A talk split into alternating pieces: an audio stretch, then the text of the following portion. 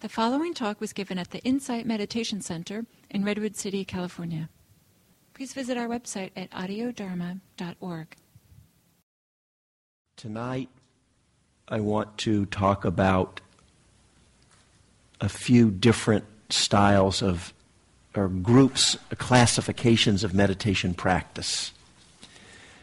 Um,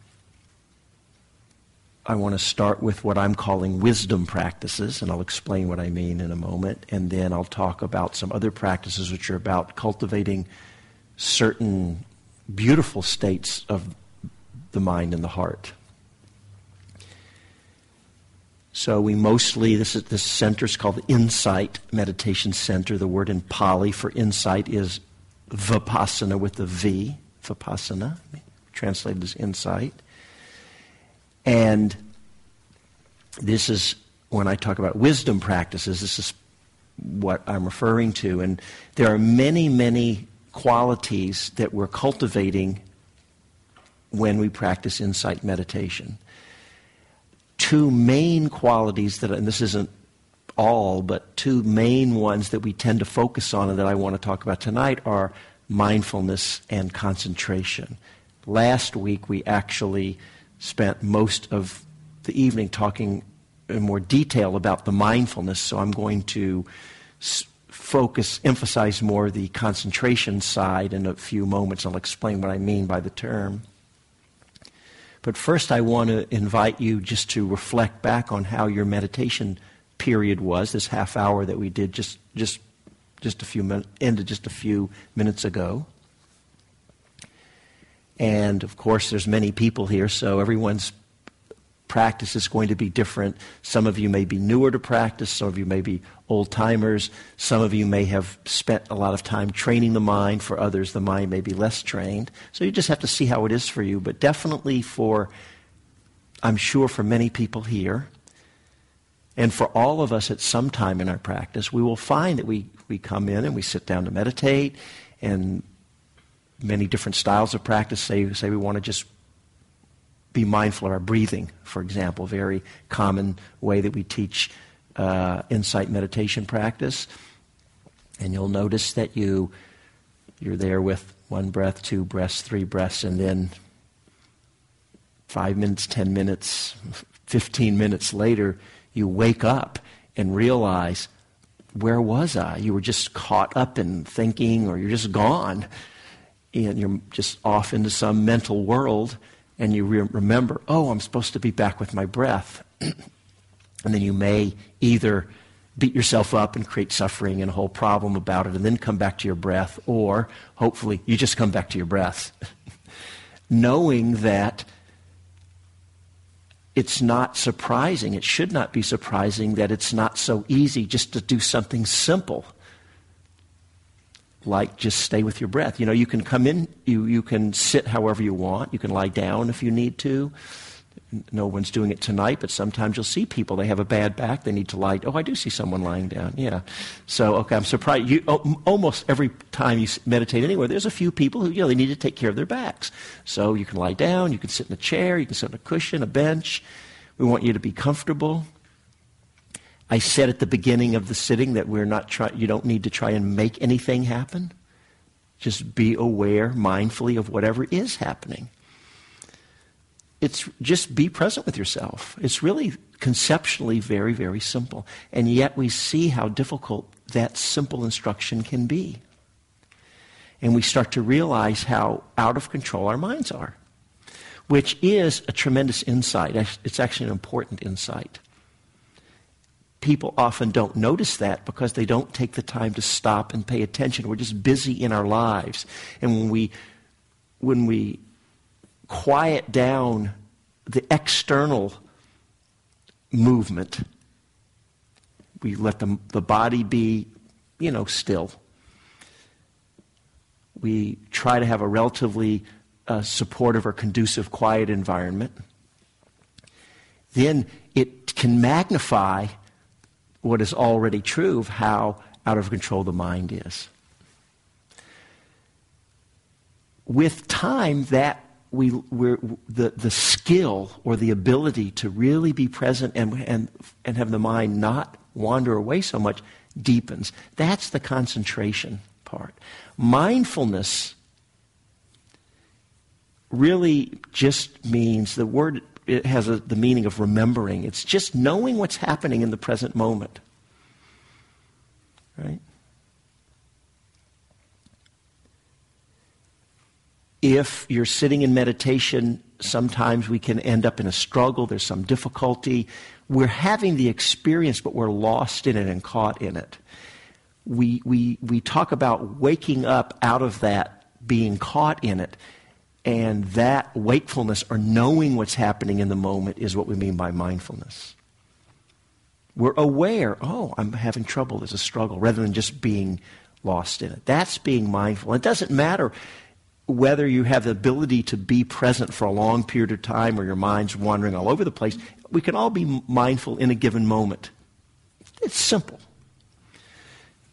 Along with that, the ability of the mind to be less distracted is important. And so the word, you don't have to know these Pali words, but if you're interested, the word that we translate as concentration is samadhi. And you'll hear this word samadhi. It's S A M A D H I. If you don't worry if you don't remember that, um, you'll hear it many, many times. But in English, it's, we we all translate it as concentration. It's not actually the best word, but we're kind of stuck with it because everyone uses it. So I'll continue using it, but I want to just be clear on what I mean when I use the word. Because concentration can have the connotation of concentrating on something. The word samadhi actually means undistractedness. So you could be undistracted if you're focused or concentrating on a task, on your breath, on something, that's a way you can be, you're concentrated or you're undistracted. But there are other forms that undistractedness can take. Rather than narrowly focusing on something, there can be a real broad, open, spacious awareness. And, and if this doesn't make sense to you, don't worry about it. But for some of you, you'll get the sense of it. Where the mind is present, steady, it's undistracted, clear, but it may not be on any object. It may just be an open, receptive, spacious kind of awareness. Right? I think Andrea Fella, if you hear her, she'll tend to talk more in terms of this open, inclusive awareness. It's broader. It's a different kind of, of undistractedness. But it, it, it, so it can take many, many forms that we're not going to get into much tonight. It's, it's a specialized topic about samadhi. It's actually a very important topic. But it's basically this idea of undistractedness.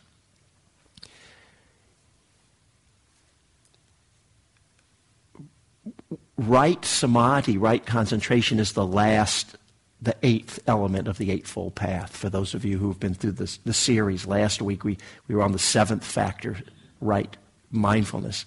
It ends, it culminates in right samadhi.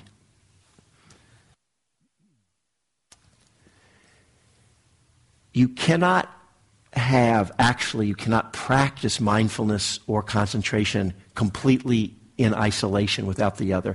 If you're just being mindful in any way in a given moment, if you're practicing, there's the state of being mindful, and there's also the practice of mindfulness. We're actually applying the mind to be aware in the moment. If you check into what's going on in your body, you're being mindful of the experiences in your body. If you're paying attention to your breath, you're being mindful of your breath. If you know what's going on in your mind, you're being mindful of states of the mind, right? That's what we mean. By doing that, we're actually are, it may not feel very concentrated to you, but you are, in fact, applying the mind, and you you actually are strengthening concentration just by being mindful moment to moment, the best you can. Keep bringing the mind back. It does train the mind. And in fact, there are many teachers, insight meditation teachers, who consciously even de emphasize the concentration. You don't hear them talk about it much at all. And, and they'll, if you ask them, they'll say, all you have to worry about is mindfulness. By being mind, by practicing mindfulness, you'll get all the concentration you need. That's all you have to know. And that's a very common approach that you'll hear many, many times if you stick around, come to centers like this, places like Spirit Rock, and that whole thing. You'll hear that a lot. There are lots of other teachers who will say, will say, no, actually, it's important to emphasize the concentration piece because it's so supportive for the, for the mindfulness. And so we want to actually do practices, and there's a whole range of specific practices. We won't get into those tonight the, of uh, intended just to sharpen the concentration aspect of the mind up. And then there are people like me who are kind of in the middle. I actually think that uh, concentration is a big deal, and many people who know me associate me with, they think, oh, I'm a concentration teacher, actually. I wrote a book on samadhi, and they think, oh, he's a concentration guy. But it's actually not true. I'm an insight meditation practitioner and teacher. But I practice and teach in a style that, that thinks they're both important and brings them together and, and synthesizes them together. And, and sometimes we may lean toward in a way where, where it feels like in the moment we're emphasizing the concentration aspect, or it may feel like another moment or another meditation period where we're practicing in a way that is emphasizing the mindfulness and there's a time where they can also we can practice in ways where they're balanced together and if we were spending more time tonight really talking about how to practice like that we could get into the details of that, of that. or you can come sit a retreat with me sometime and, and get it so there's a range of how it's taught, and that's part of, we, we, we get exposed to that just by hanging around with different teachers, and over time, you'll find the way that's the best fit for you. The good news is it's not a right or wrong or that one style of practice is better than another style. There are no, so even though there's a range of views on how much to emphasize the concentration in relation from a practice point of view in relation to the mindfulness, no teachers say be distracted. So why not strengthen the undistractedness, take it as far as we can. So I'm very big on taking the, the concentration as far as we can. Ultimately, you can get into these meditative states, and I just want you to have heard the word uh, called jhana, J H A N A. Actually, technically, right concentration in the Eightfold Path is defined as what's called these four jhanas. They're specialized meditation states. Now that you've heard it, forget about it, but you know you'll have heard it. That's, you could think of them as if you strengthen the concentration really to take it to its culmination, you can get into these, again, they're specialized meditation states. It may not be of interest for many people. It's not, I'm not saying it's necessary. But let's take undistractedness as far as we can. Let's strengthen mindfulness as far as we can. So, from, from that perspective, Insight meditation, if you talk about it in this way, we're talking about getting something, gaining something, cultivating certain qualities, going from, okay, I, I have a certain level of concentration, I want to get more. So there's this getting aspect to it, right? That can serve us well. This is a path. We are strengthening qualities. It's leading somewhere. But it can get us into trouble if we fall into, oh, now I've got to get Anytime your mind says, I got to get, that's a, that's a clue. It's a setup for trouble. And we'll all fall into that sometimes. So, okay, it's going to happen. And, okay, we'll suffer. And we'll learn.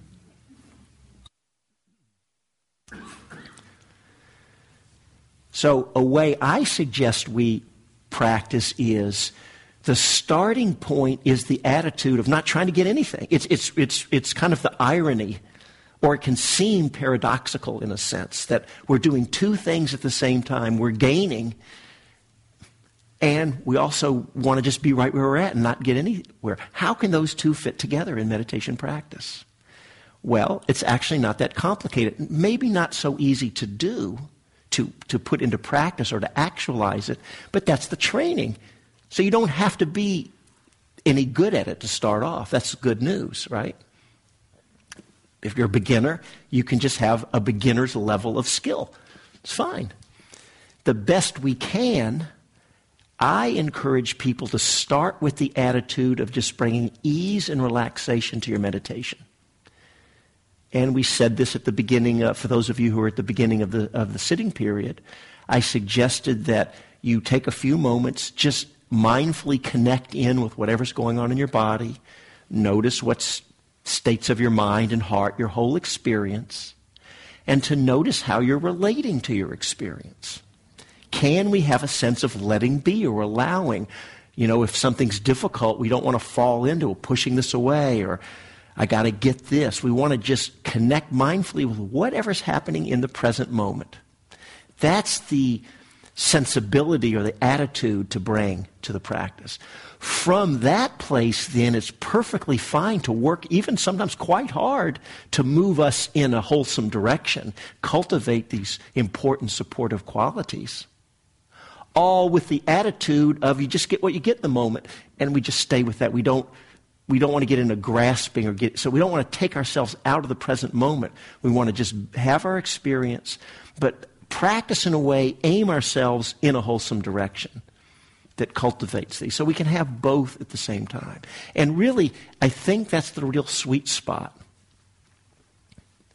some teachers will emphasize the non-gaining and that's a whole the whole path of practice, and that's fine. And other teachers really are, it's almost cracking the whip, and you're, there's this gaining, and you got to get, and that can serve us well too. And then you may want to try on. I'm just encouraging you to find which style fits you the best. What I'm suggesting is way where they come together and inform each other. You can have both. And you can take your meditation all the way. You can get these specialized states called jhana, which I realize I haven't described, so they're kind of, for some of you, they're um, I can point you, you can come up to me afterwards if you want, to where you can find out more about it or do certain retreats if, if you're curious what's he talking about, because it sounds kind of tantalizing, right? Oh, that's these, the deepest states of concentration. So you may, but it's just beyond the scope of our intro. You can have all that. And you can approach your practice with a peaceful mind and a peaceful heart. And it turns out the more we can bring a sense of not wanting to get and gaining and just be with what we've got, that actually adds a, um, a whole dimension of relaxation and ease into our practice. We don't get into a struggle, we don't get into a fight. And out of that deep sense of ease and relaxation, the, the deeper states of concentration arise because they're actually deep states of letting go. So we have to put effort in. And sometimes people will come, I've seen people on retreats, for example, or in daily life practice, and they're, it's, it's a beautiful thing in that they have a, a sincere intention. I'm going to work hard. I really want to get, but it's this, can be this John Wayne approach that, that yes, it brings an effort that's important, but it gets out of balance and people get tense and tight and they're wondering why they can't concentrate. And if they just let go, and, and an image that there's a, a teacher named Ajahn Brahmavamso, commonly referred to as Ajahn Brahm, and he, and he uses an example. He lifts up a glass of water and he says, See this glass of water here? Um, and he says, Notice no matter how hard I try to hold it, so I'm holding one right here, right? I'm trying to hold it still. It's a wonderful image. He says, no matter how hard I try to hold it, you see, I can't make it perfectly still. I don't know if, if you're far away. It's still, the, the water's still moving. I can't hold it perfectly still. And I'm trying harder and harder. I'm really trying. It's really true. I can't hold it perfectly still. If I just set it down, it's a letting go. It just comes to stillness. So, putting this into practice, it's actually a combination of both. We do need to make effort but there also has to be this sense of this ease or letting go. They, co- they go together.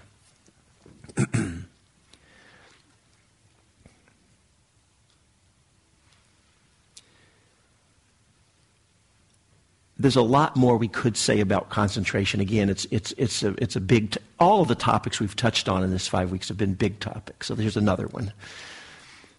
Um, the last piece I want to say is, is that these wisdom practices, for insight meditation, are not ultimately about gaining anything or, or making any, getting, cultivating any particular states of the mind or heart. It's more about perceiving directly and deeply just what's actually real and true in any given moment.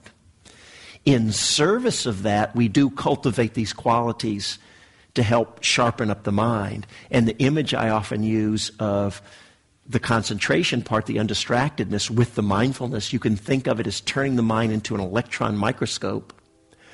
And it also works equally well to think of it as a Hubble telescope, which are kind of opposites, but there's the, both this power, and both images work great. And well, there'll be times where it feels like one way or the other, but that's the power we take to open up in this broad, inclusive way or to zoom in sometimes. Right? So we are strengthening that. But that's only because we want to have a really powerful electron microscope or a really powerful Hubble telescope to really see deeply and clearly what just is. So these states we cultivate are in service of clear seeing. That's all. So their practices, it's both not gaining any. This is where those two come together again. Not about gaining anything, but we do need to cultivate and gain in order to do that more clearly. That's the wisdom practices. There's another group of, or classification of practices I want to spend a little bit of time on that are important and you'll hear a lot also. And you can't really completely disassociate them from the insight practice, but we, we, we tend to. These are very much about the goal of these practices is to cultivate certain states of the mind and heart. And these are called, and you'll hear, I'm going to give you the Pali because you hear it so much, so it's important, called the Brahma Viharas. Brahma Viharas. And there's four groups of practices. And the Brahma Viharas just means divine abodes. Or you can think out of the dwelling places of the divine beings, if you will. And you don't have to believe that there's divine beings out there. That's fine. The idea is we're cultivating such beautiful, if you think of exalted states of the heart and mind, that it's like we've, we, have we have become divine in a way. That's kind of the way to think about it.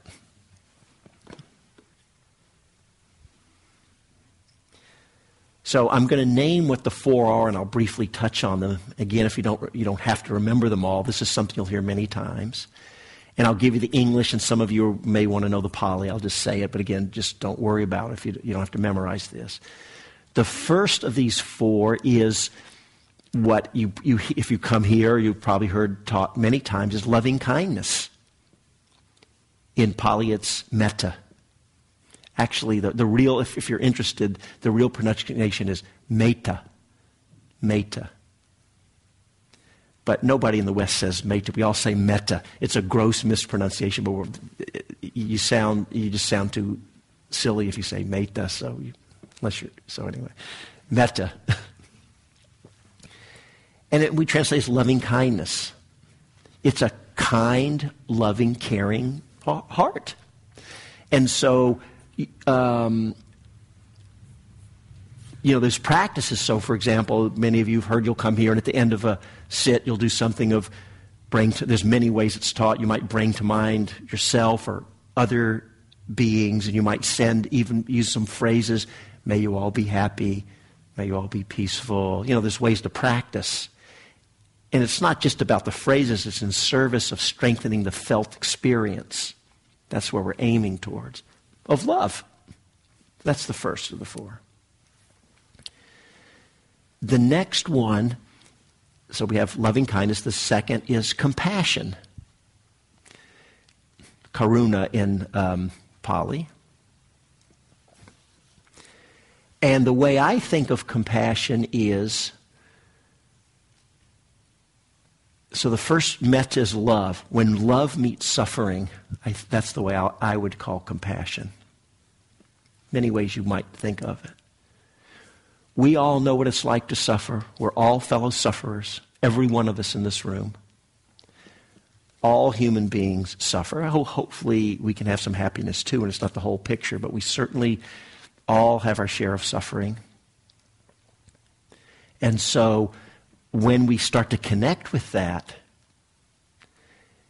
um, there's this opening of the heart. It, it really brings in a p- place of empathy, an ability to be present in the face of suffering without shutting off.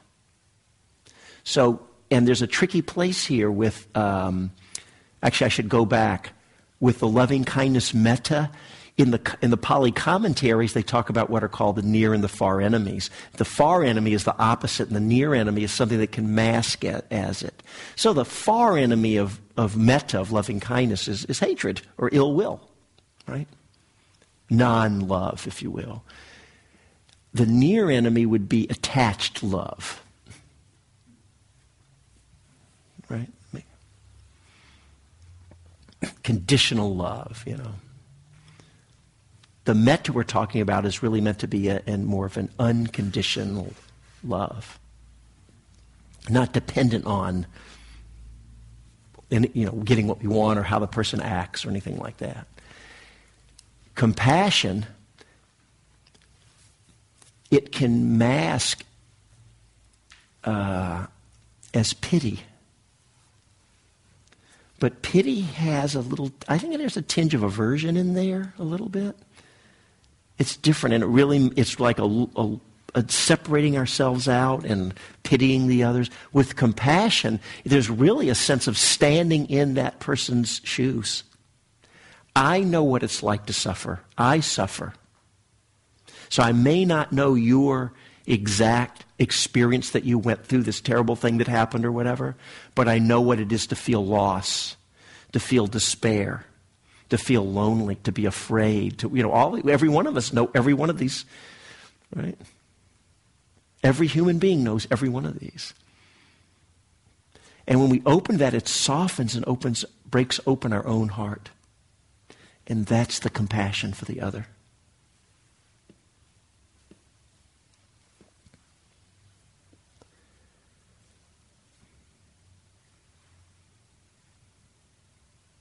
So, what would be, you know, the, maybe the far enemy of compassion, we might say, would be an indifference. So, there's the balance there of being present and not being swept away and lost in it, overcome by just the enormity of the suffering. So, we have to, and we want to be respectful with these because for every one of us, there are going to be situations for where this particular situation is too much for me. I can't be present and it's too much. So we want to acknowledge that we, we're human beings, we have limitations sometimes too. And so part of it is growing, expanding, you know, how much we can hold and contain. Right? Okay, so that's the compassion. So first was the metta, loving kindness. Second, the karuna, compassion. The third in Pali is called mudita. It's called appreciative or sympathetic joy appreciative joy, sympathetic joy. And that's actually taking a happiness at the happiness of another. So where I, I defined compassion as love meets suffering, I'll, this is just my own, I don't know if other people would say it this way. I'm defining this appreciative joy as love meets happiness.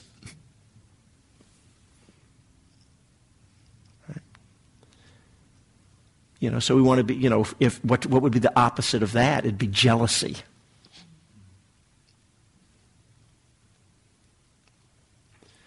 And maybe uh, a near enemy might be maybe a giddiness about uh, where there's, there's not a balance there. So, but it's just a place that's still balanced, clear, and awake. We have our mindfulness, our undistractedness. We're present with it, and the heart really opens at the happiness of another. Now, I should say with these, but it's not just the happiness of with metta, when we send a wish to someone, may you be happy. It's not just happiness, happiness and well. There are, you know, if, if an alcoholic gets a drink, their happiness, but it's actually not for their welfare. You know, people say, well, what about Hitler? Uh, you hear that all the time. What about Hitler? He was happy. You know, it's like, yeah, but, but he was causing suffering. That's not what we're wishing for. Wishing that people will find happiness and well being or welfare. They have to go together. It's not what may, we may mistake for what brings happiness in the moment but is actually leading to suffering for ourselves or others, that's a delusion. And then that's why we need the wisdom and the discernment part of the practice is to be in here with it, right? Okay, we have metta, loving kindness, uh, karuna, compassion, mudita, sympathetic or appreciative joy. Right? We actually take, we feel happy. We're not jealous. It's not taking anything away from me. Even, and because what can happen, you know, like the, the stereotype is, you know, your, your, your friends are all getting married, whatever, you know, you're single, and it makes you feel worse, right? If that happens, I'm just, I don't know why that popped in my head, but I just, it just was an example. I'm not trying to get anyone triggered off here or anything. Uh, but, you know, we all can make examples. Sometimes I, I don't think of the best examples. Um, we can all think of examples where something like that happens. Well, what's actually happening, right? Does it take away? I'm, if they weren't all get, you know, it's the misery loves company. If they were all miserable, I'm still single too. So if they're happy, it didn't take away, it doesn't diminish me in any way. And actually, if what happens if we fall into that feeling, oh, what about me? Well, that's, a, that's giving us information. You're not doing anything wrong then. You don't need to judge yourself. So, oh, this is a place for me to look at myself too. What's going on with me? Oh, I'm worried about my own well-being. You know, that's fine. Then we want to spend some time with compassion for ourselves and doing wisdom practices and you know, this, you know, this the whole rich world to work within there. So but it's different if, if, like, oh, my friend's getting married and they're happy. And it can just be that. And we don't have to be all self referential. It's not all about me, it can be about their happiness. Some of these can be more advanced practices, too. So we, we just, you know, you just dip your little toe in to start. You don't jump in up to your neck to start. And then the fourth of, of these Brahma Viharas, these divine abodes, is Upekkha, we usually say upeka in the West, but it's upeka. An E in Pali is an A sound. Metta, upeka. But we'll all say upeka. um, equanimity. Equanimity is the culmination of these meditative states I called jhana before the concentration of jhana. You can see it as a culmination of the mindfulness and insight practice. It's the, it's the culmination of these brahmaviharas too, equanimity. What we mean by equanimity is not indifference. So the opposite of equanimity is you're just totally caught up and reactive and just lost in everything. You don't have any balance or presence. A near enemy of equanimity can be numbness or being disassociated or disconnected. What equanimity doesn't mean that your experience is just smoothed out and you don't feel pleasure or, uh, pleasant or unpleasant. Equanimity is the place in which you have the, the full unfolding of whatever your experience is of being a human being. And under that, or there with that, is a place that rests at peace. That's an equanimity. It's being fully present, fully experiencing. Actually, we experience things even more than before. The pleasant and the unpleasant gets more, more rich, more deep, because we're not in reaction. We're not trying to make some plan or stance or get it away or hold on to it. We're just really present. And we've cultivated our concentration, our mindfulness. So we're really able to bring that Hubble telescope or electron microscope of the mind right to meet so what, what's going to happen is both the pleasant and the unpleasant, I, I, I should warn you about this, they get stronger. but the equanimity comes. So we're actually waking up to the experience of being alive and being human more, and yet we're still present and not jerked around by it. And I'll just give you a perfect example of the equanimity. Uh, something happened to me, and I'm not making claims that I, I never get caught in anything. You know, I'm a human being, but just this last weekend, I was uh, I had a cold. I've been over it um, a few days ago, but I felt this weekend I felt pretty lousy. You know the feeling we say feeling lousy with the cold. I was really feeling into my body. I was sitting on, laying on my on my couch at home. My brain was fuzzy. I couldn't do much of anything. I, was, I couldn't really get a handle. What is this experience in the body? It's kind of vague and nebulous, but that we know what it means. You just feel rotten or lousy with the cold. So I had that feeling. And also, I had slept in a bad way on my neck, and I've pulled something in my neck that I still haven't quite completely recovered from. And so, my neck and down into my shoulder, I had this It was quite painful, and I couldn't find any relief. I still have a slight ache, but it's a lot better. So I'm sitting on the couch, both having you know, a medium level, but you know, lousy cold, and my neck and shoulder aching and pain, and I just couldn't find any ease in the body at all, no matter what I did. And I noticed that I was perfectly at peace. Mine was just, so I felt it. I was actually consciously checking in and what's going on. I felt it. And I, I wasn't making a suffering about it. It's unpleasant. These things come, they go. It's just what was happening in the moment. I've had a lot of colds. I'm pretty sure that's not the last cold I'm going to have. You know, I'll have another one again. Well, probably something else will happen. I'll sleep on my, you know, by the time you hit my age, practically every morning I wake up, something just hurts for, you know, it, it, it, just, it seems I get older. It's, um, I, I, could give you my whole list, right? This is part of why we're, we're training the mind to, is, to, to free ourselves from clinging. You know, if I'm identified and cling, to, clinging to having my body be young, what's going to happen? I'm going to suffer. Right? With the equanimity, again, not feeling like I have to disconnect. And part of the training, this was going back to the Four Noble Truths, is being able to really turn right into our suffering. This was part of what we do with the mindfulness practice. When we strengthen the, the ability to be present and we strengthen our mindfulness. And if what's happening in the moment is a suffering, rather than react, we want to be able, we might choose to turn away from our suffering sometime if that's what's needed. Sometimes we need a break, right? You've had enough suffering.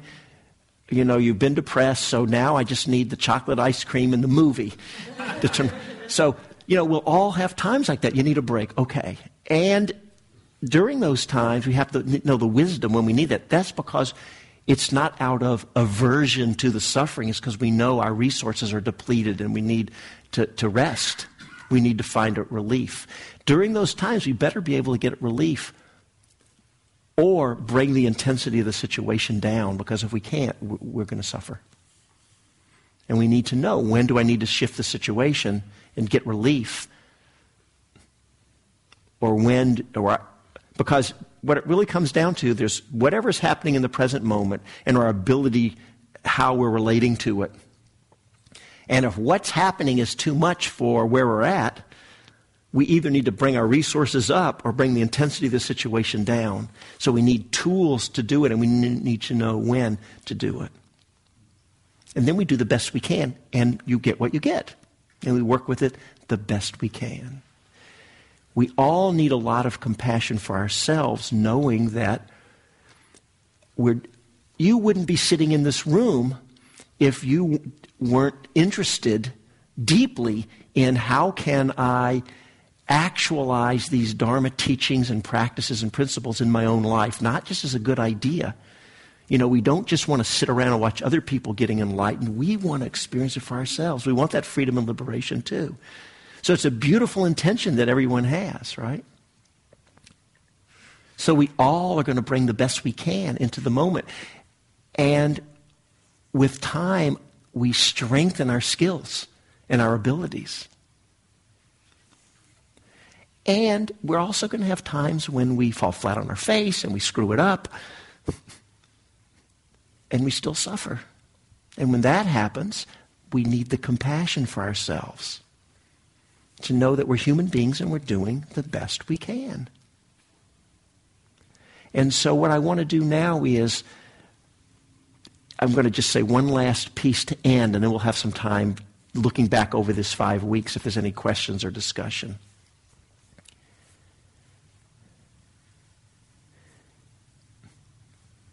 Oftentimes, Dharma practice, that includes meditation practice, and just all, I use the word Dharma practice to comprise everything we're talking about. It's not just formal meditation, which is a big deal and important, but it's also how we live our lives moment to moment, just walking around and, and interacting with others, and you know, do we what the quality we bring to that, which actually I think is the the most important of all.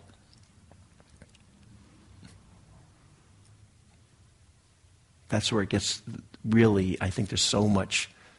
It's the really interesting, leading edge for many of us, not just in formal meditation. It's often taught that the foundation the starting point for Dharma practice or meditation practice is what's called Sila, S I L A. It was the third, fourth, and fifth elements of the Eightfold Path, which were um, right speech, right action, right livelihood, or we'll talk about the five precepts. It's living and acting in a way, it's morality, if you will. Living and acting skillfully in a way that creates less suffering for ourselves and others and more well being or happiness or peace for ourselves and others. So, non harming, being honest and wise and careful with our speech, not misusing our sexuality, not stealing, not abusing drugs and alcohol, you know, all of these uh, things of how we live. That's considered traditionally to be foundational. And then when we, because, you know, if you're living in a way that's harmful, your mind's not going to settle down. Not only are you causing suffering, but it's not like you're going to cause suffering, but then you can go off and have peaceful meditations. It doesn't work that way. I, many, not many, but I, a number of times on retreats, people have come into interviews and they did something before, within a day or two before coming on retreat. And it's, they just, you know, and they have all this regret and it's spinning around and and they can't let it go. And because they don't have external distractions, it's magnified and they're really suffering. And oftentimes I'll say, you know, go call the person up and tell them you're sorry or take care of it or everything. And then, and then they'll come back and, okay, yeah, and that made it better. And then they're able to, they, you know, they, they deal with it and then they're able to settle down. It's a perfect example of why the morality piece or the precepts is so important. I think there's a piece more foundational. And this is just my own, it's not coming out of the Pali text, it's just me. I think the starting place is self compassion for just the reasons I just described. Out from that place, and we do the best you can, we can. You don't have to be good at it, but we just are o- at least open to the possibility, knowing that we're trying our best I know some people judge themselves. I'm not trying my best. I'm terrible. I'm, you know. You're the least qualified to judge because you're, you're not objective. You're caught in it. You can't see yourself objectively. How well or poorly, or good or bad, you're doing it is, is not a, a valid.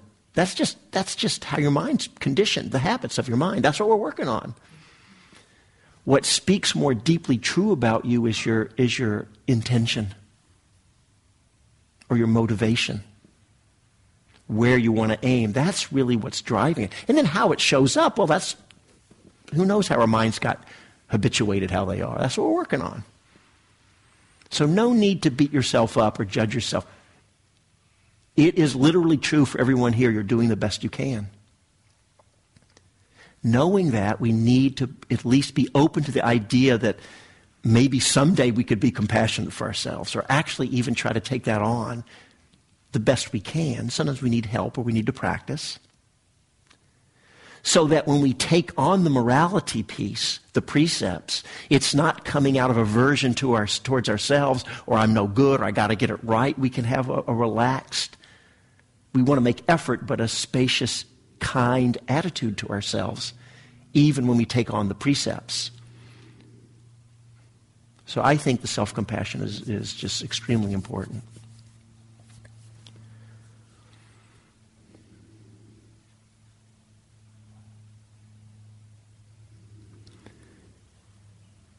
Um, I'm going to stop and um, we'll have some time. I think they would like for you, if anybody, if you have a comment, it's fine. If you have any questions, anything Dharma related.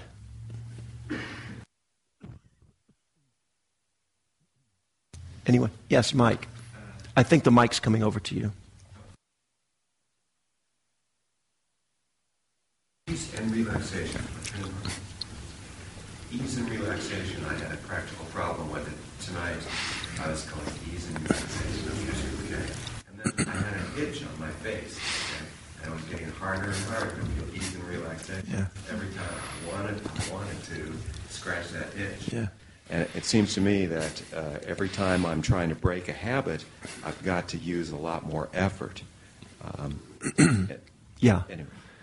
Well, there's two things there in what you're saying. So one is just talking about the itch itself. That's exam- an example, and we're all different. But if you, I think most for most people, there's something about the quality of the experience of an itch that's particularly challenging. You're right. So you have a choice of how to work with it here. So first, it's probably good instead of just habitually, unconsciously scratching, just pause, be aware. And then you may want to hang out with it and notice how it is and be mindful. And if, you wanted to do that, and all the forces and impulses that come up, that's fine. And at some point, maybe you've had enough, and okay, you raise your hand up, you scratch, it's no big deal, and you carry on. Or you may just not want to do that, and you know, I don't make a big deal about it. It may say, well, you just scratch it and move on. So I, I don't want to make a big deal about that. So I think it's just you just you, choice. But you know, it's it's worth at least spending some time investigating around that, right? A little bit of time. But you also said something about changing a habit. That's a little different because um, an itch, you know, there's just a physical sensation happening. Um, I guess you could say it's a habit to want to scratch it, but I, I tend not to use that terminology. When I'm thinking of a habit, it's, it's just a pattern. It's, it's, the, it's any kind of conditioned habitual pattern of the mind. It may be a person says something or acts in a certain way, or I see this and I tend to always react, or this is what triggers me, or this is where I get caught. It's true that changing any habit, check in for yourself, can, is hard in the beginning. With work and with time, as the, the, the natural pattern starts to shift, it becomes more of a trait the trait itself changes. You could say the neural pathways are being reconfigured, or I don't know how we would what's going on, and it becomes less and less hard.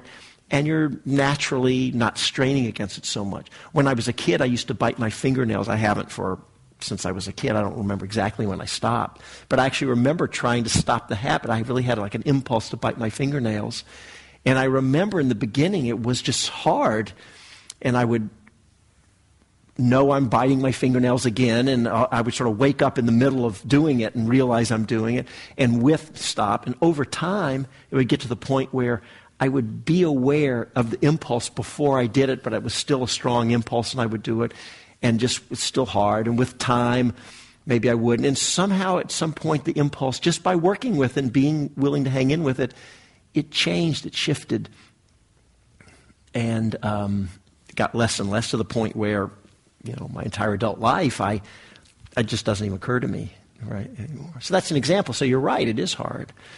But some patterns, depending on what we work on, may not be like the biting the fingernails example that can just completely evaporate. They may get subtler and subtler. I'll give you an example that many of you have heard me use. I often use. Um, I have an aspiration, I've talked about this often, uh, to live so that my heart never closes off to any living beings. And that's a real aspiration I have. I take it very seriously. And that's shifted tremendously for me in my life. And of course, I have plenty of opportunities to see where more work needs to be done. So perhaps there'll come a time where literally no ill will or no grouchiness, even, or anything towards any being would ever arise in the mind. I don't know if that's attainable or not. So who knows? It doesn't stop my aspiration. I just know where I want to aim. And when difficulties arise in the mind now, you catch them, you can just see them coming up and can learn, you just let them go or work with them or, or if they're stronger, right? It doesn't mean we can never have, be a human being and have any challenges in our minds. I don't know anyone like that, but we learn to see that they're just impersonal patterns that just arise and pass away like anything else. It's like my cold on the weekend. It came, it went. You know, ill will comes and goes. So we just want to work with it. And it, and it gets, uh, it loses its grip, where, where the heart stays open more deeply and profoundly, more of the time within a wider range of challenging people and experiences. And we're more uh, the fruit of, the, of strengthening the mindfulness and the concentration, the undistractedness, is that we're aware more and more of what's happening when the mind is open. We're just naturally aware. It's not even a practice anymore. It's just, it's just a, a, a, knowing that's there. And when it's, the difficulties are arising, we can see our reactions to our, it's all clear. Anyway, so. Uh, yes. So what you're saying about habits, um, it's kind of bringing up um, for me what um, I think my pattern when I'm working with my habit my pattern is I basically set up an image for myself, kind of my ideal, and then I have who I am now, and I sort of measure them, I sort of compare them, and I sort of see how I measure up. And some days when I do whatever it is that I want to do, you know, say go running or mm-hmm. meditation, um, I sort of say, yay, I measured up, and there's a sort of judgment there, a positive judgment, but it's still a sort of judgment, yay, you know, you're, you're good. And when I don't do it, then I sort of beat myself up. And um, they're really both even though one is positive judgment and one is a negative judgment, they're still both judgments. They're still right. sort of, um, sort of seeing my ego and sort of being me. And um, so, so the thing I'm, I'm trying to find from this is um, I'm trying to um, I'm trying to get in, find a new way, a new approach to that. And it sounds like what you're saying. It's based on basically self compassion, right? Um, well, let me let me respond um, a couple of things. So let me just repeat because the mic wasn't on, and I don't know if everyone could hear. But he's basically saying that basically what you're saying is is that you you you tend to have an evaluation or a judgment toward yourself. By the way, this is not uncommon. Of kind of how you view yourself and what your goal or your aim or endpoint or ideal is. You know, it could be in the bigger picture, it could be just today I wanted to get this done, and did I or didn't I?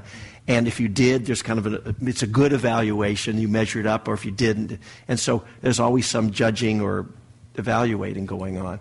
So one thing, so the, I think the compassion place for suffering is important, but I would also um, invite you to investigate, and you can do it a lot of different ways, um, but it may be just when you get quiet and you maybe you're meditating maybe just check in. You may even use some words, ask the question if, if words help, or it may be nonverbal. What's fueling this? What's underneath this judging? This always having to judge myself. Is it okay? And feel in. Maybe you, I don't know, maybe you, and really take some time and feel in what's going on in your belly. Maybe you'll notice there's some tightness or in your shoulders and just try to get under. Don't go digging too hard. Be relaxed, but really take a look, feel into it maybe some investigation of what's this about? And it may be something, I, I'm, I have no idea. It could be many things. But for example, it may be some place of, like around self esteem, for example. That's one from my youth that I could relate to, would have similar symptoms, for example. You're like maybe there's a deep place that just doesn't feel settled and at peace and okay about yourself, say, for example. Or, or, it could be many things. I'm not, I don't know. But just as an example, and then you would know, come to know, oh, and well, what's, and that, that could, there's a whole world to open up there of, of, of where is that? What is that? How's it felt? And start to untangle the, those knots some. And whether that happens through formal Dharma practice, you know, many of us like me end up in therapy. You know, there's lots of ways, uh, a skillful means to work, and I don't know, you know, what'll be the way to work with it. But the investigation piece of what's fueling that and bring the compassion place for the place that knows you'd like to step out of that paradigm, but the pattern's still there. And you've got to realize, for, and we'll end with this because uh, we're up against the clock. For any pattern like that, we have to realize that whatever the habit or pattern is, it only knows how to do one thing, like the one you just mentioned. All it knows how to do is a little computer loop that runs. Right? If you go on your computer and you click on an the icon for the Excel spreadsheet, you'll never get Microsoft Word. It only knows how to do one thing. So, whatever for each of us, all of us have our versions, and you just happen to share one of yours. We could each give our top 10, whatever. How they got in us, okay, I don't know. They're in there, and they're a little habit, and the habit only knows how to run its loop. So when the, when the trigger comes, or the, what we say is the causes and conditions come together that click on that icon in the brain, then it runs off its loop.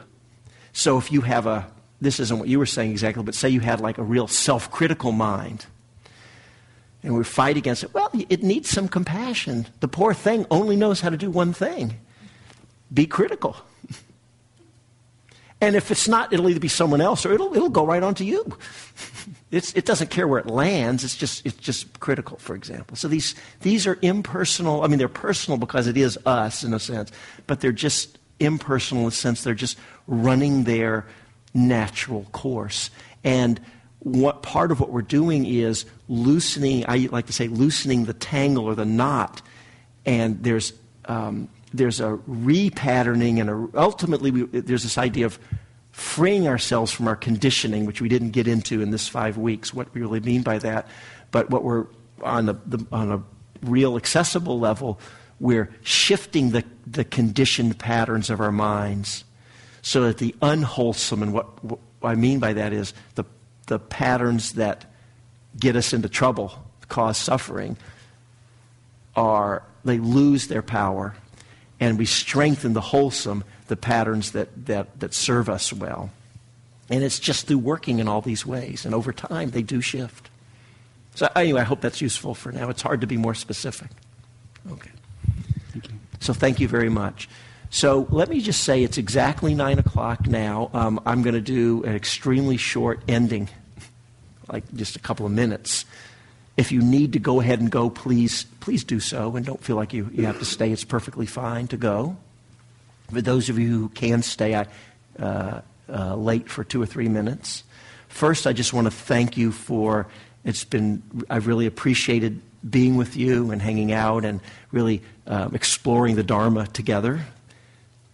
So um, it's real supportive for my own practice to be able to be with a group of sincere Dharma folk such as you. So it's, it was great for me.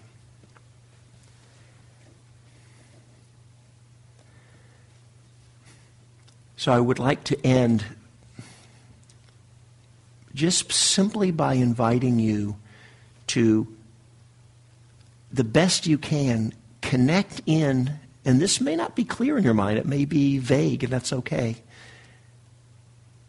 Is there a sense of your own intention or motivation or aspiration for yourself, your life, and reflect on? So let me just give you a reflection here, and I'll do it quickly. What is it that's most important to you in your life? I'm talking about, don't hold back, like in the deepest or highest sense. What do you really want your life to be about in the deepest or highest sense? I'm hoping that whatever decisions you come to, and you may want to take more time later to do these reflections, I hope you'll let Dharma teachings inform the choices you make. So it's getting in touch with our intention.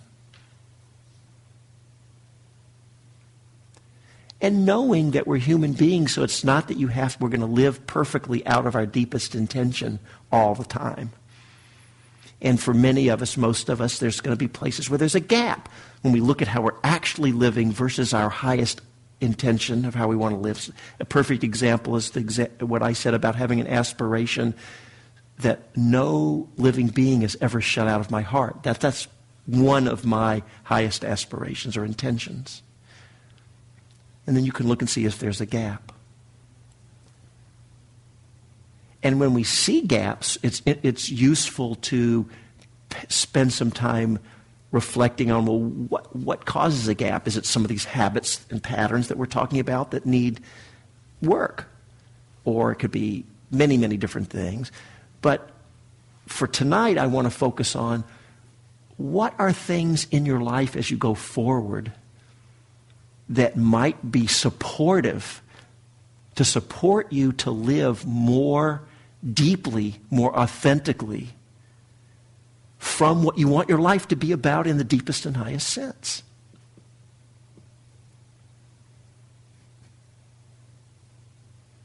It doesn't mean that we don't have jobs. Maybe that is what it is in the deepest, highest sense. That's fine. But it doesn't mean we don't have to, have to take care of the mundane.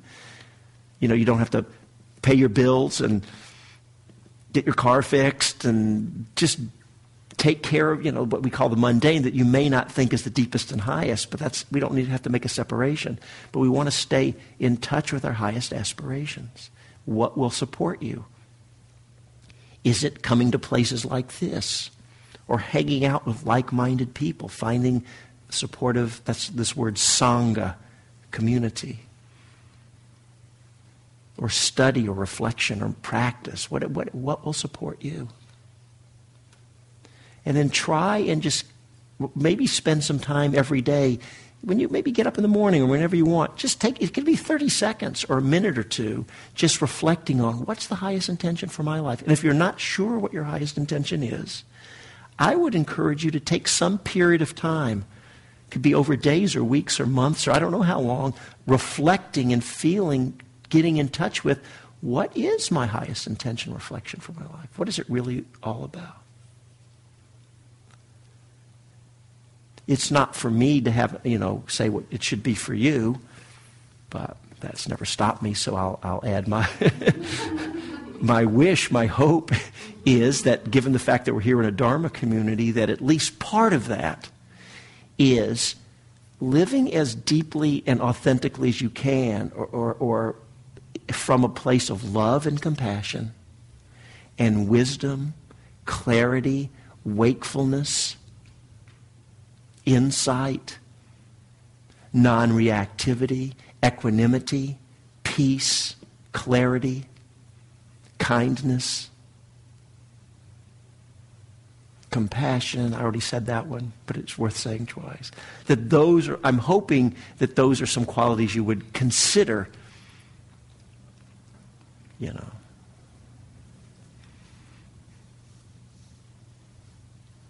And there may be other things too that are more mundane, so you have to reflect on that yourself. And finally, perhaps some appreciation for yourself. This is so important. Of course, it's important to reflect on the difficulties that come up, our suffering, and where we get caught in old habits, and we need to do all that work. But so important to reflect on our own wholesome qualities, our own goodness, our own sincere intentions. We need to make those conscious, be aware of the wholesome in us so we can strengthen them, we can call on those qualities. So just taking a moment now to reflect on your own good intention. That you are someone who wants to live in a way that's as loving and compassionate and wise and awake and clear and, and I like the word enlightened as you can be. It's a beautiful uh, intention. And then finally, um, let us offer up the merit. Um, by that I mean all the, the good energy, the good qualities we've cultivated, the goodness. Traditionally, we'll say the merit, traditional language, recognizing that you know, none of us are practicing for our own benefit alone because you just can't do it. Right? If you free your own heart and mind, it benefits you, but everybody you come in contact with, uh, it benefits too. So we're always practicing for everyone else too, but we make it more conscious and we offer up. May the fruits of our practice be for the benefit and the liberation of all beings. May all beings everywhere be happy. Be at peace. Be well. Be safe, healthy. May all beings everywhere come to an end of suffering.